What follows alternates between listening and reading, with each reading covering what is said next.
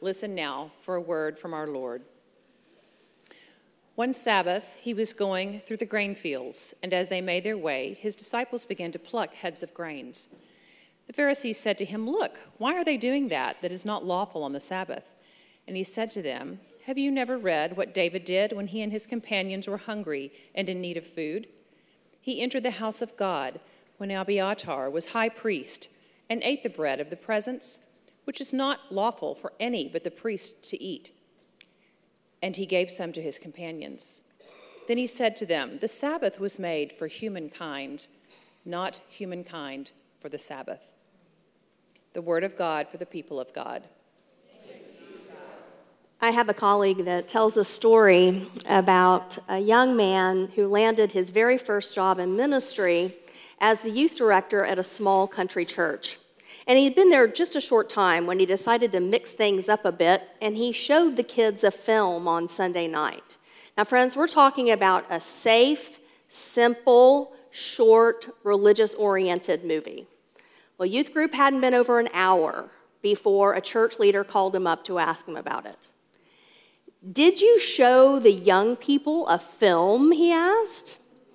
Yes, said the youth director, I did. Well, we don't like that around here, said the leader. And not trying to be argumentative, the youth director said, Well, but I thought it would be okay because we showed pictures in worship just a couple of weeks ago. No, no, no, listen to me, says the leader. If it's still, it's fine. If it moves, it's sin. You can show the kids still pictures, but when the pictures start moving, you're getting into sin. And then he made the youth director promise to never show a film in youth group ever again. Now, friends, I don't know about you. That feels a little excessive to me. Maybe it comes across even as a tiny bit amusing. But here's the thing while we're shaking our heads and maybe chuckling a bit at stories like that, we can miss the serious issue that's underneath them. And, friends, that issue is legalism. Legalism is a churchy word for strangling the life out of our faith by piling on rules and requirements in a misguided attempt to prove that we're faithful to God. And legalism is not just an issue in small country churches, it's present in every community of faith, no matter the size, no matter the location. And if we buy into legalism, it can quickly turn our faith from a joy into a burden. Jesus lived in a culture awash in legalism. By the time he entered his public ministry, the Pharisees had developed a system of 613 laws 365 negative ones and 248 positive ones. And all of this came out of a great love for God and a desire to express that love and express faithfulness and please God, but the rules were so burdensome that very few people could actually comply with them all.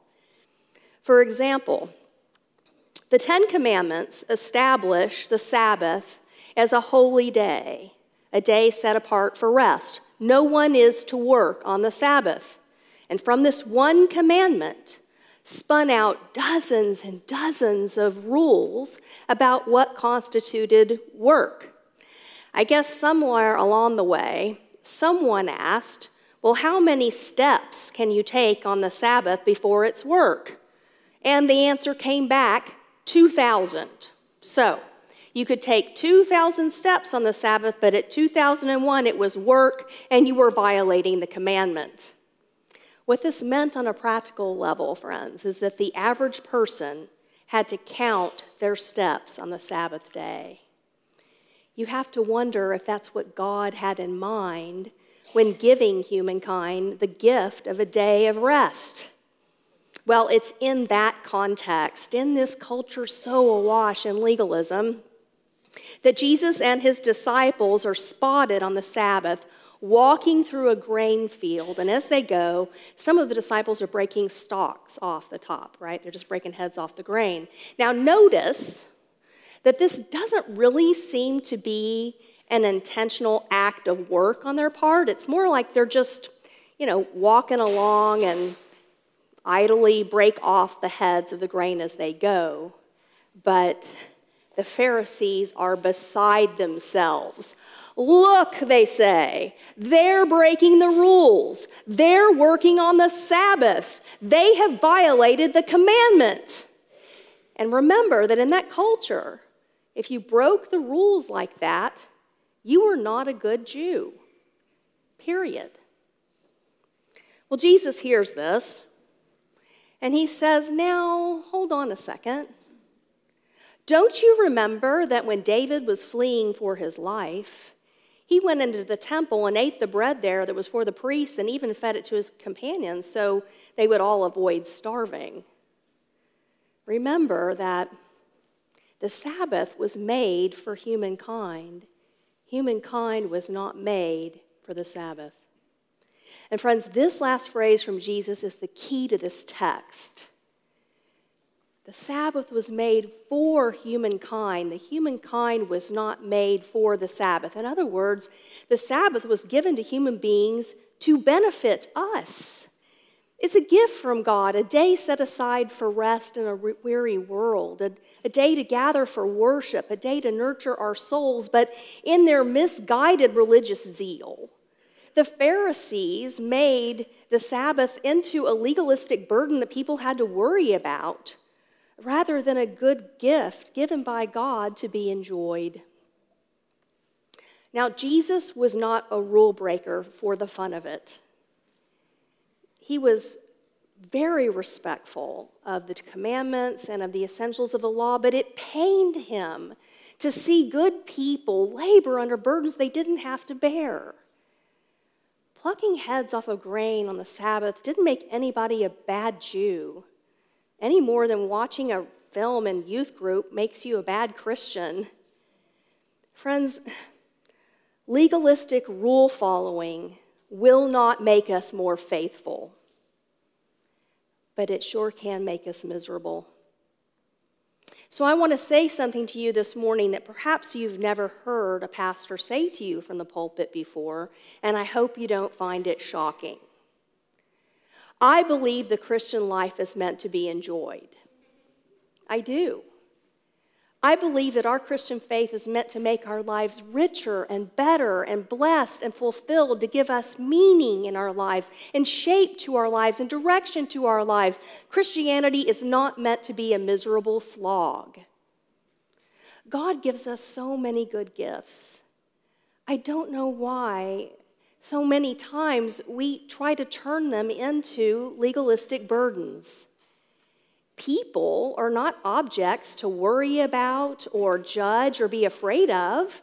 They're our neighbors, given to us to love and to serve.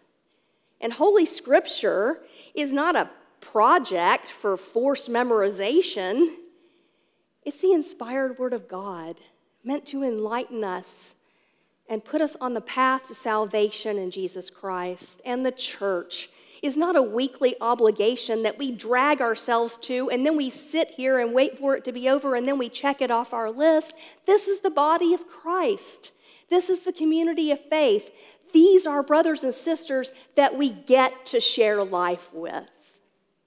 We get to share life with one another. I could give a lot more examples, but I think you see where I'm going with this. My friends, let go of legalism. Let it go. Do not heap unnecessary burdens on yourself. And don't project those kinds of burdens onto others. That's not God's will for us. Cut yourself and others some slack. We believe in grace, right?